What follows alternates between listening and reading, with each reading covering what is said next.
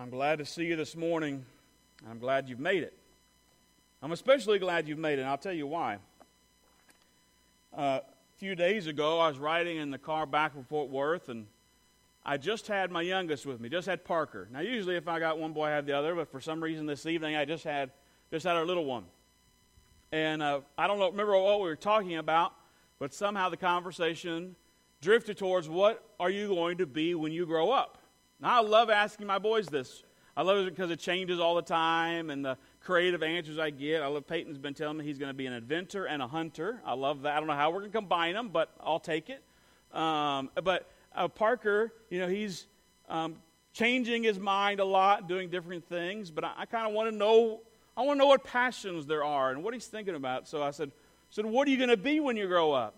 And he thought about it. and He said, he said, a policeman. He didn't say a policeman, policeman. I said, all right, hopefully you can learn to say your L's before you become a policeman. But no, he's going to grow and be a policeman, uh, and he wants to help people. And then I decided to have a little fun with him. I decided to lay it on thick. I said, now, Parker, don't you want to be just like your daddy when you grow up? And don't you want to be a preacher? And without hesitation, the boy said, nope. I mean, he didn't even give it two seconds thought, and nope, not going to do that. You know, I tried to guilt him into saying it, but he didn't. And actually, I, I did that for a reason because, and I tell my boys this. I said, "You had better not be a preacher just because Daddy is. It had better be God saying it to you, and so clearly. I mean, it is obvious for you if you're going to take that route. You don't need to be because Daddy is." And because I tell this, and I remind them sometimes that Actually, preaching, I don't know if you know this, but being a pastor, being one to stand and preach God's words is a very dangerous profession. Did you know that? It's extre- I, think it's, I think it's the most dangerous profession there is. You guys, why y'all laughing at me? Y'all just think I work one day a week and all this. No, it's a, it's a dangerous profession. Here's why. Here's what I've learned over 15 years of standing up in front of people and talking. That if you get up and you preach to people and you come out of God's Word about what you should do, you can just about be guaranteed that the enemy is going to attack you on that during the next days. I mean, I just, I have seen it too many times that I've stood in a pulpit and, and talked about living in a certain way for Christ, and I want to try to do the same thing and be the same example. And without fail, it seems like that that next week is going to be the toughest week I've had in doing that thing in a long time. Now, I know I'm not the only one who can be spiritually attacked. I'm not trying to say that. Because I know some of you, when you, it's the same for you when you commit to do something for God. When you're obedient to God, you are inviting the attack of the enemy because he doesn't like you growing in the Lord. The enemy likes you stagnant in the same place and it's right there in your comfort zone because you're not growing.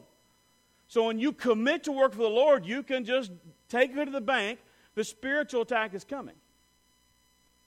Now I'm going to tell you how that hit me this week. Last Sunday, if you're here, you remember we talked about faith and expectation. Not just faith, believing that God can do all things, but expectation, believing that God will do all things, that, that He's already laid out all the blessings and the spiritual gifts, and just, and just knowing with confidence that God is going to move. Man, I got fired up last Sunday. I was, I mean, just the Lord was speaking to me. And some of you walked out and says that, you know, God had really spoken to you during the message. He was working on my heart. And I loved, I saw in many of you this, this attitude, this excitement to go out from here and live with faith and expectation, just believing God is going to meet that need. And I left here too last Sunday, man. I was just ready to go. I wanted to get out. I said to myself, I am going to have a week just filled with expectation. I'm just going to have faith. I'm going to believe God is going to show up and is going to meet needs. And just, I said, I'm going to be, I'm going to be full of faith and expectation. So ask me how I did this week. Terrible. Okay, I don't know how you did, but man, I stank it up. Okay, I'm just going to be honest. Because I, I said, I left here, I'm going to have so much faith and expectation, and I'm just going to be fully honest with you this morning. I came in, I felt like I was dragging myself across the finish line to get here to church this morning. It's like I'm bloodied and beat up and broken. I mean, it's like my expectation went from here to way down here. I mean, I messed it up every which way, I tell you. Let me tell you how this happened. Now, understandably so for a lot of you, that this part of the week, Sunday morning service, gets a lot of my attention. You know, this is where I get to use my spiritual gifts, and this is where I get to see you. And God does amazing things when we come together as church. So I get so focused on Sunday mornings, I get looking forward to it. And so when I left last Sunday, I'm thinking, man, I'm just going to go ahead and just stand in faith and expectation that next Sunday, this morning, I said, I mean, God's going to do all kinds of mighty things. I'm just going to believe it, and there's going to be all kinds of people, and there's going to be all the kinds. I mean, I just was one after another. I mean, I was just so firm. And it wasn't but in probably two hours after church ended when I get the first text of, of many during the week. Uh, Pastor Greg, just letting you know, I'm going to be out next Sunday. And I got the first one. I said, well, okay, you know, people travel and there's things going on. Okay, well, we'll, we'll miss you. And I'm going to tell you this, friends. I, I, want you to know, when I find out somebody's going to miss, you know, because they're traveling or there's this and that, I, I don't like it. Now, I don't, that's not about me because I just think God can do awesome things. And I'm kind of like, every time I hear somebody's going to miss, even when it's a planned thing, I kind of get, oh, man, that's one less person who gets just to see what God's going to do. I mean, I just, that's what's in my heart every time that happens. And it just seemed like every day this week, I mean, I kept hearing from so and so was, oh, don't forget we're going out of town this week. Oh, I got to go see my grandkids. Uh, you know, they're doing this special thing over here. Or um, the sicknesses. I heard some, there's so many people with the, with the junk and the cough. And, you know, and the week went on. I kept hearing just one after uh, another of saying, I'm going to be out this Sunday. I mean, last night I was really wondering if it's going to be me and Donald Bennett this morning showing up. Like we're just the two of us having church, right? Well, Priscilla, you probably would have come to her. She would have. She said yes. So no, I know I, that's I'm being jokey, but I mean I was going, man, it's just you know, one after another, and the enemy was just hitting me.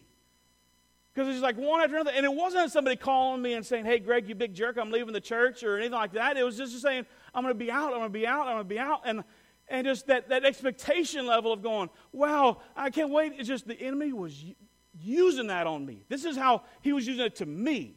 I know this doesn't apply to everybody else, but one after another, the enemy was just hitting me with, oh, another.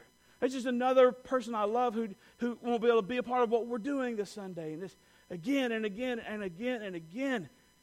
And it just, oh, it got me down. And I just, frankly, it was nobody's fault but my own that I went from this faith and expectation, and I walked here telling all of you, let's live with expectation, to me just going through the weekend, just going down and down and down. Maybe you did great this week. Maybe you started last Sunday going, I'm going to have expectation, I'm going to have faith, and God's going to do this, and you stayed strong all week long. Maybe you did. But maybe you struggled in a way too. Maybe I'm sure it's different than mine. But maybe you struggle keeping that faith and expectation at such a high level of what knowing God's going to do. The world hit, the enemy attacked. And I'm going to tell you the example of one who just let it get to me. Now, I don't want to discourage any of you because y'all are sitting here this morning and says, well, what are we, chopped liver? We're here, you know. I don't know. I love, I'm so glad you're here. And, and the Lord has done some awesome things this morning. I'm going to tell you about in a little bit. Just, just in my own heart, just a reminder. But the enemy used that attack on me, friends. Oh, he did. And I, so I want a great example this week of living just in the faith and expectation of God. But you know what? God can even use that. He's using it in my heart, in my life. Because not only has He helped get this morning get me back in the right place, He's given me some awesome reminders of what to do when we face the attack, when those things come against us that just naturally cause us to lower our faith and our expectation in what God can do. So this morning's message is called Obstacles of Expectation. The things that get in our way, the, what we're going to come against, the things we allow to happen in our life, the what we put around us that is going to just lower that awesome attitude of just believing God is going to do this, do a work, and having faith. One of the things that we allow to happen, they're just like cutting our legs out from underneath us. It's going to, it's going to weaken that faith and our ability just to have awesome expectation of what God gonna, is going to do. So again, I'm preaching to myself. I'm preaching to myself a reminder of what God has told us about how to keep high faith, high expectations. I want to share this with you because maybe you got beat up this week too and you need to hear this. So we're going to be in Hebrews chapter 10, verses 19 through 25. Let's look at scripture this morning together. I love this passage. Says this, therefore, brothers and sisters, since we have confidence to enter the most holy place by the blood of Jesus, by a new and living way opened for us through the curtain, that is, his body. And since we have a great priest over the house of God, let us draw near to God with a sincere heart and with the full assurance that faith brings. Did you hear that phrase? With the full assurance, that expectation that faith brings. Having our hearts sprinkled to cleanse us from a guilty conscience, and having our bodies washed with pure water. Let us hold unswervingly to the hope we profess, for he who promised is faithful. And let us consider how we may spur one another on toward love and good deeds, not giving up meeting together, as some are in the habit of doing, but encouraging one another, and all the more as you see the day approaching. Now, I love those verses this morning, and I want to. The highlight of those verses is this being reminded of the obstacles of expectation. I think we, we see in this passage a reminder of what gets in our way of having just this, this high faith in God. Now, you remember how the verse started. And I use a lot of big, you know, huge words. It said that, therefore, we have confidence to enter the most high, holy place by the blood of Jesus, uh, the new and living way opened through the curtain of the, by, which is his body, all this stuff. You know what that's saying? And let's just simplify it because you are a Christian, because you are a follower of Jesus Christ, you can have confidence to draw near to God, to stand in the presence of God. That's what it's telling us that once you have been saved, you have had that gap bridged between you and a holy God, and you can go be in His presence and receive His blessings. That's why I, I love how it tells us. It says, Let us draw near to God. It does with full assurance that faith brings. Let us draw near to God with the full assurance that we can enter His presence, that we can bring our requests before God, that He knows us, He sees us, He cares for us. That's living in expectation. That's saying that we have the confidence to go before a holy God. Why? Because we have been covered by the blood of Jesus Christ. And living in faith and expectation is one where you can just boldly go before the throne of God and, and take all things to Him with confidence that He's going to pour out His promises and that He is true and faithful in what He said. That's what we talked about last week this living in expectation, knowing that God is going to meet a need. But as I'm telling you, as you may have seen this morning as you read, there are obstacles that get in the way.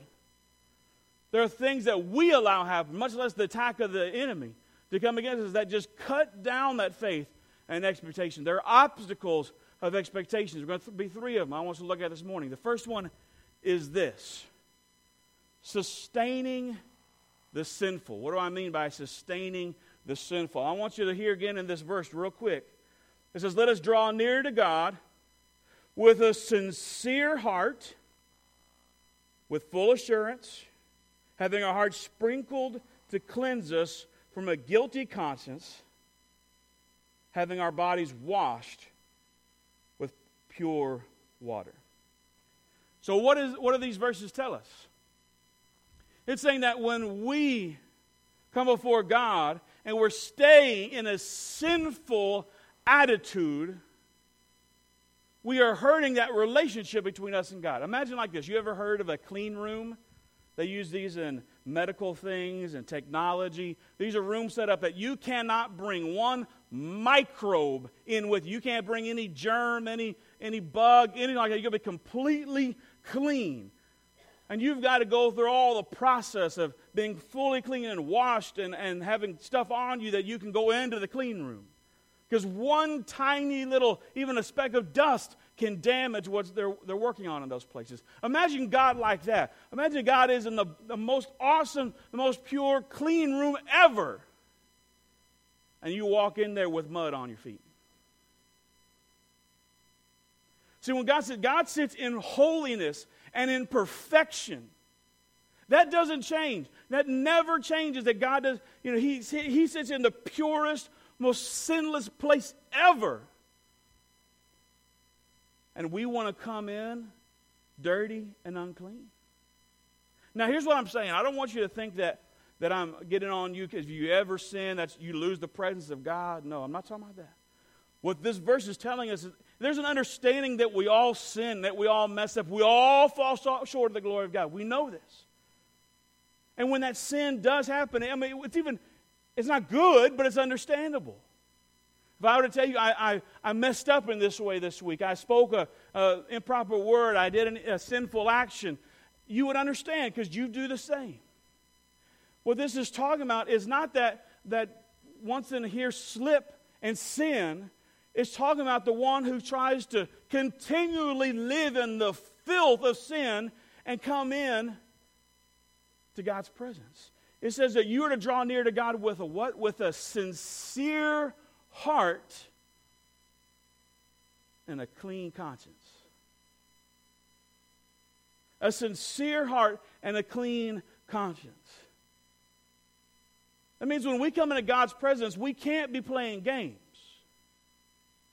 Because guess what? Even if no one else knows the things you have done, the things you have thought, or the things you have said, God knows it. And you can come in here looking the most pious and holy and perfect, but God still knows if your heart's right. Now, here's the awesome thing. If you come in this place, if you come and draw near to God and you've got all kinds of dirt all over you, God's grace and mercy is still strong enough for those things. He still meets you in those things. He still forgive you. But if you come without a sincerity of, okay, I've done wrong, and I don't want to come into the presence of God just bringing all this dirt all with me, you're going to lower your faith and expectation of God because why? Because you're missing out on the presence of God. Because you're trying to drag all the dirt into God's presence and it doesn't, it doesn't work. It's like oil and water, it's not going to mix. So it says, when you draw near to God, when you have the full assurance to come before God, you have to do so with a sincere heart. How do you do that? You know if you've done that. That does not come in and says, okay, God, here's my list of sins this week. One, two, three, four, five. Forgive me. All right, we're good. Now here's my stuff. It's not what we're talking about. It's saying that I, am going to draw near to you, God, and I'm going to do it with sincerity. I'm going to come in, I'm going to ask you, God, reveal what's in my heart. Show it to me. God, if there's something that need to be confessed, show it to me. I want to confess it to you. It's kind of like this when we have the Lord's Supper. What do we always say? Don't come casually to the table, do we? We don't say just uh, whoever feels like it. Doesn't matter what's been going on. We say, because Scripture tells us, Examine yourself before you come to the table. How often are we drawing near to the presence of God, whether it's in this place, whether it's in your private time of worship, whether it's in a small group? How many times are we drawing near to the presence of God with a sincere heart? A lot of times it's, it's so much easier to put on a show. I'm doing good. I've lived right. Oh, the, yeah, I may have sinned, but not that bad drawn near to God with a sincere heart and a clean conscience, it tells us. When we are sustaining the sinful, when we're keeping that sinful attitude on us with no desire to bring it before God, no, uh, no desire to be free from it,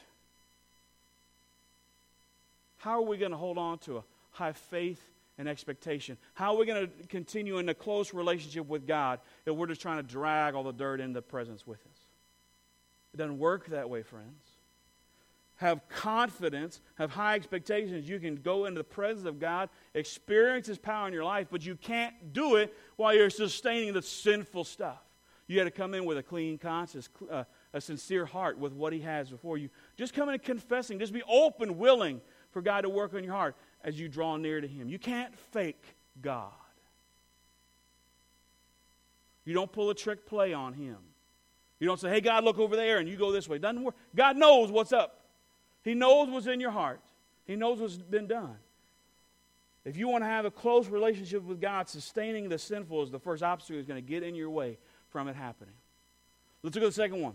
Number two is this dealing with doubts.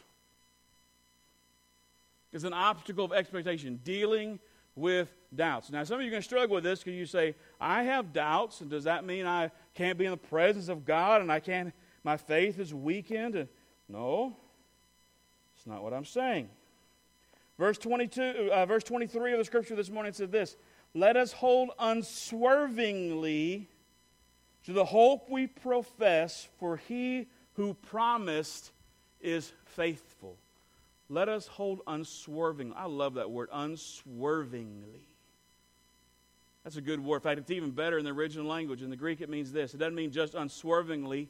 Uh, it means this. It's to actually to repress, res, uh, uh, restrain, or to actually to hold back something that could have power over you. Did you hear me? That's what the word means. In English, we might translate it unswervingly or hold fast. Uh, and that's part of it. I mean, it's kind of stay the course, persevere. But there's more to it. It is restraining, suppressing, holding back something that could have an influence over you, basically to veer you off path. You with me? It's the same word God uses, uh, the Bible uses to say that God's holding back, repressing the, the evil, the enemy, right? And what does the Bible doing? That's this word. He is restraining. Because what doubts do, friends, doubts, if you allow them, they will come and put influence on you. It is a favorite tool of the enemy, friends. It is a favorite tool to put a doubt on you that's going to make you veer off this way. So, what happens when we have doubts? Because all of us do from time to time. There's not a one of us here who could this morning say, I've never struggled with a doubt.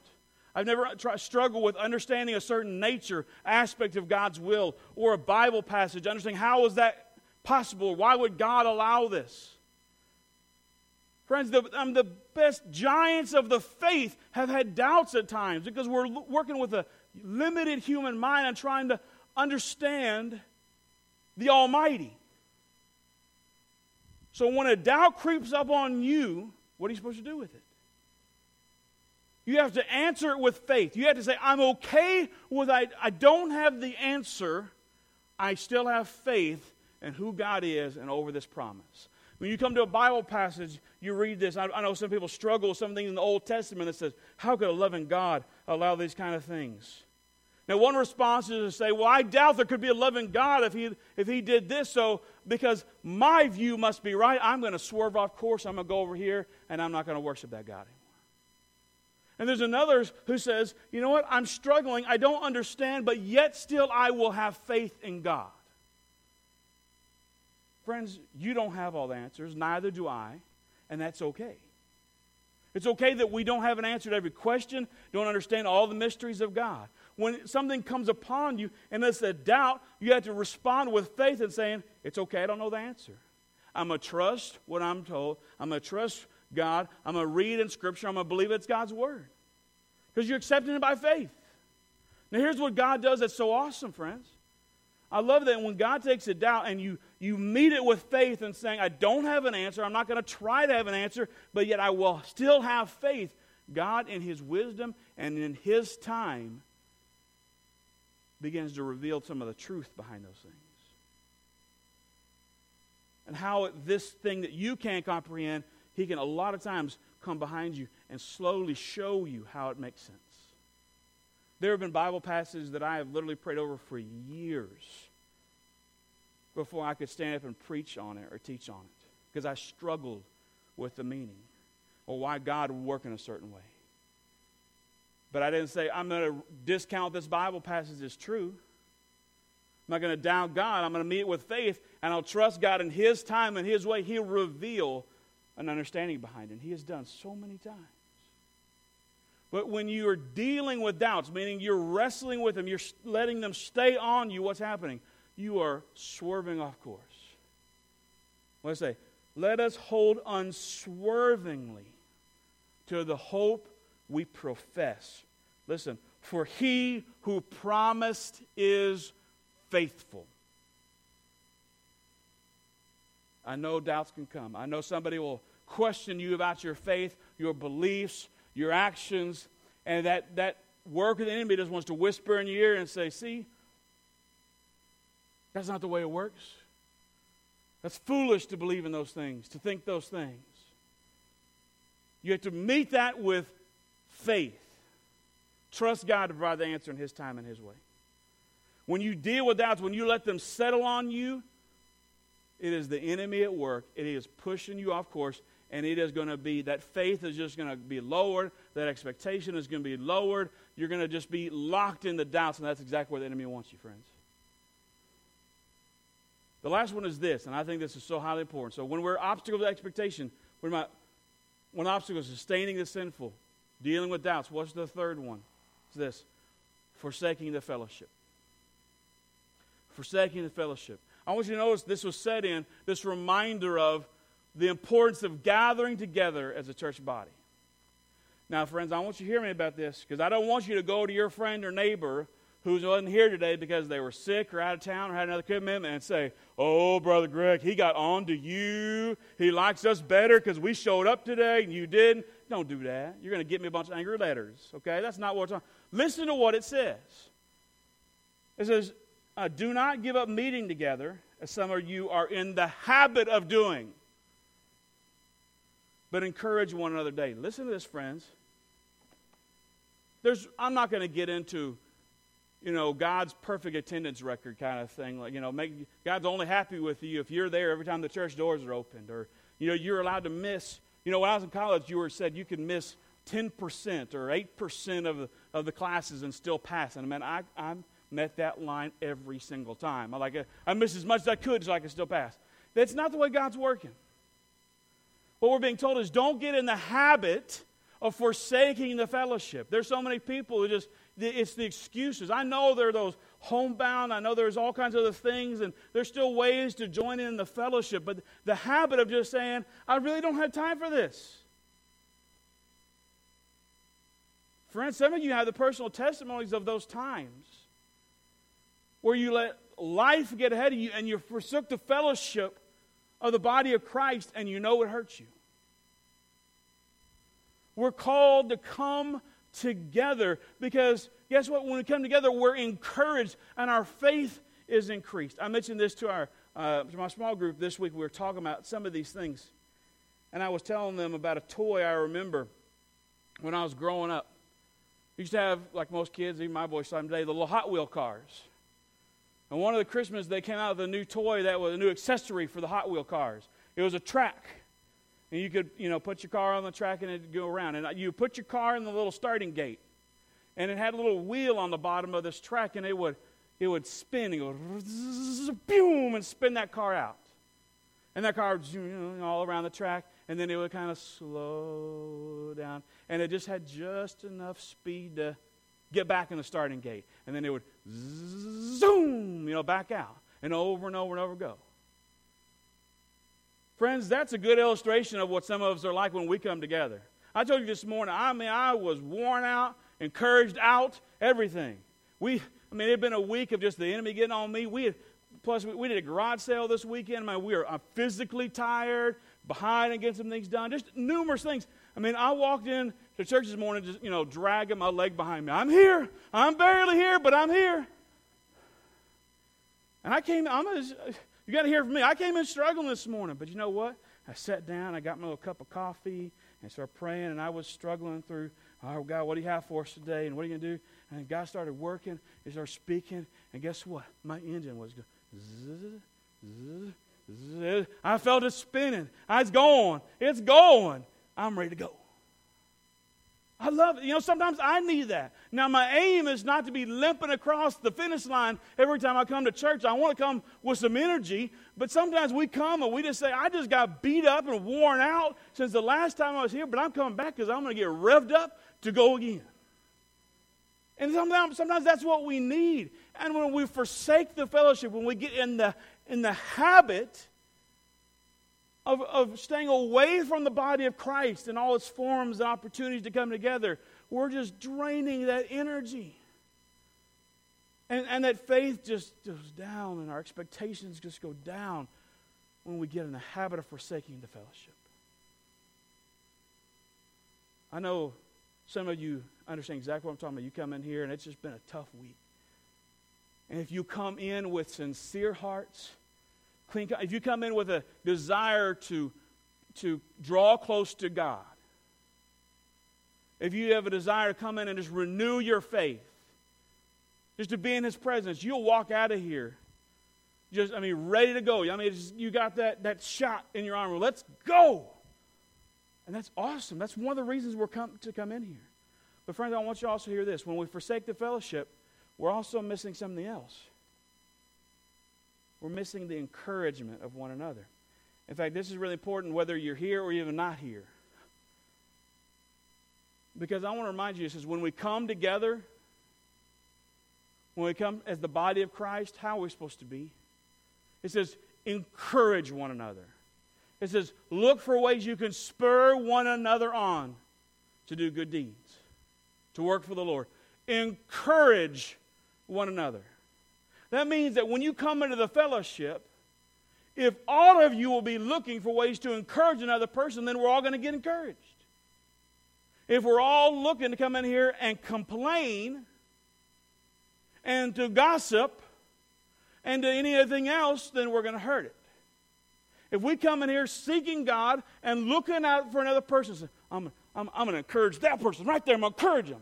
I mean, they're not going to know what hit them. They're going to get encouraged so good. Watch out. Awesome things. That, what if we all carried that attitude? You say, well, you mean I can't ever share a complaint or an issue? Or, you know what? We can share concerns. You ever have something, something happen, you're concerned, you may be, you know, uh, uneasy about it? You can do that in the church. We're church family. Guess what? We step on each other's toes. Sometimes we're a body of Christ and, and all the parts got their own issues and illnesses and whatever. I know that not everything's just perfect. But you know what? You can share an issue.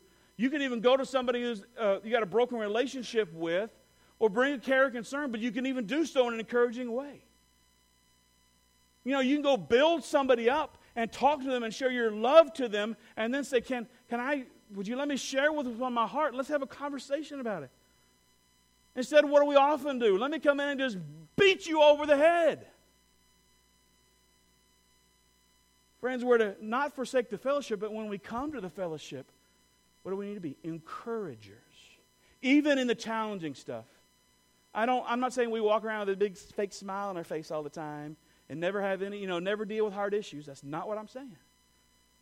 I'm saying we deal so in an encouraging way. We let God lead us to build up the body. Yeah, sometimes what you have to say can be tough things, challenging things.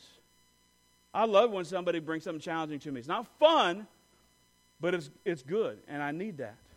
But when it's brought in an encouraging way as well, when, when somebody comes and says something to me and says, even if it's not a, a joyful thing to hear, but they come with an attitude of, I want you to know I still love you and I appreciate you, but let's talk about this. That's great. I, I walk out of there stronger and better. And if I'll go and look for somebody, I want to encourage you. Okay, maybe we want to, need to talk about something. Maybe we need to get something fixed. But I want to encourage you as I do it. What's that going to do? That's going to rev up that engine for the Lord. And when we get in the habit of forsaking being in the fellowship or getting the habit of just not being encouragers, we think when, you think you're doing damage to another person. You are, but you're really doing more damage to yourself. Because guess what? When you stop being an encourager to somebody else, you're not going to really get much encouragement back. You say, I wish more people would express appreciation to me, make me feel better, and also Give it. See what you get back.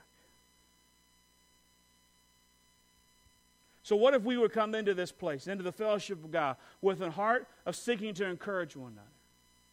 With a heart that says, you know what, I'm dealing with some tough questions, and yes, even some doubts, and I don't know how to answer this, but I'm going to come because I have faith in God, and He said to show up, and I'm going to believe that His Word is from His mouth, and I, I'm going to believe it even when it doesn't make sense, but I'm going to have faith. Because I'm going to have high expectations. And I'm going to make sure that I'm not trying to put on a show and just drag junk into God's presence and think that I fooled Him and everybody else, but I'm going to come with a sincere heart and a clean conscience. That I'm going to come seek God and I'm going to make sure I'm asking Him, have I come for the right reasons? God, do I need to do, do some business before I come into your presence? When we carry that kind of attitude, we're getting rid of the obstacles in our way of keeping a high faith and expectation. Because let me tell you, friends, from a personal example, the enemy wants to just to knock your faith down. You just be ready. You go out from here this week and you say, I'm just going to believe in what God has said and His promises that are true. And I'm just going to, I know He's going to fill the need. And I'm, I'm not going to worry about how and when, what, but I'm just going to believe and I'm going to have faith and all these things we talked about. You do that, and I promise you the enemy is coming. I don't say that to scare you, I tell you to be ready.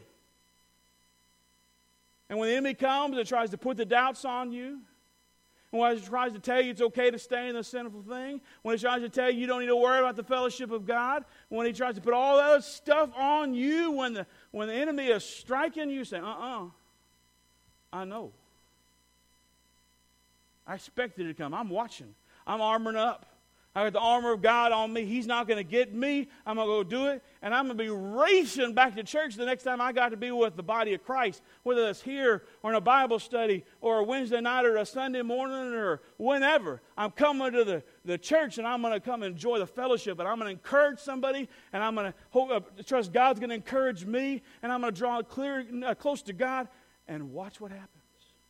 I'm going to keep that engine revved up ready to do the work of God. I, I started the message this morning by saying, you know, kind of giving examples how I was hearing all week long of so and so be out and that. And I understand, you know, listen, that, that those things happen. Kind of hit a fluky Sunday where it just came kind of fast and furious. I don't want you to understand me, so I'm very clear. I'm not knocking on anybody who, you know, sick or had to go somewhere else. That's, that's, you know, that's not my position, friends. I'm not trying to make you think at all. But I want you to think about this. How can we encourage somebody? How can you encourage somebody that's here today? How can you encourage somebody that's not here today? This may be the only Sunday of the year they miss. It doesn't matter. Encourage them. I love you, missed you.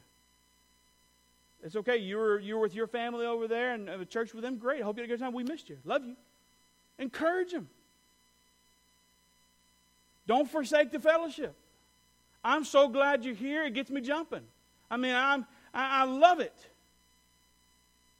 And if you miss, it's, it's, I just, I'm just sad that you're missing what God has planned for this place today. He's got other things planned other places, but I just, I love what God's doing here, and I want you a part of it.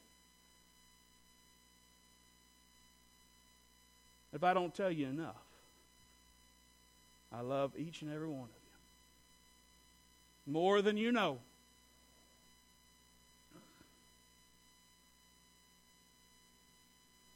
We couldn't be the church if all you weren't here. The church is not one person. It's not one man, one woman, one pastor. It's you guys. And I may get to be the one who stands up here and talk and open God's Word. But that's where it's happening. Right here. God bless you. And I love you. Let's get revved up with faith and expectation for what God's going to do this week. Amen? Amen? Let's pray together.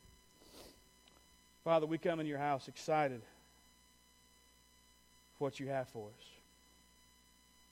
God, I want to pray for those who aren't here this morning. It's a myriad of reasons, God, and that's not a, I'm not placing judgment. It's like we know some are with loved ones in other churches, some are sick, and uh, God, that's not the focus. But I want to pray for our entire church family, whether they're present here or other places. God, I thank you for each man, woman, boy, and girl that you have called to make this church home. God, I pray that every single person you have called to be in this place knows how much they're needed. God, you have a place and a purpose for them. God, and some of those people today need encouragement. These We need encouragement. Let's get excited about being the church.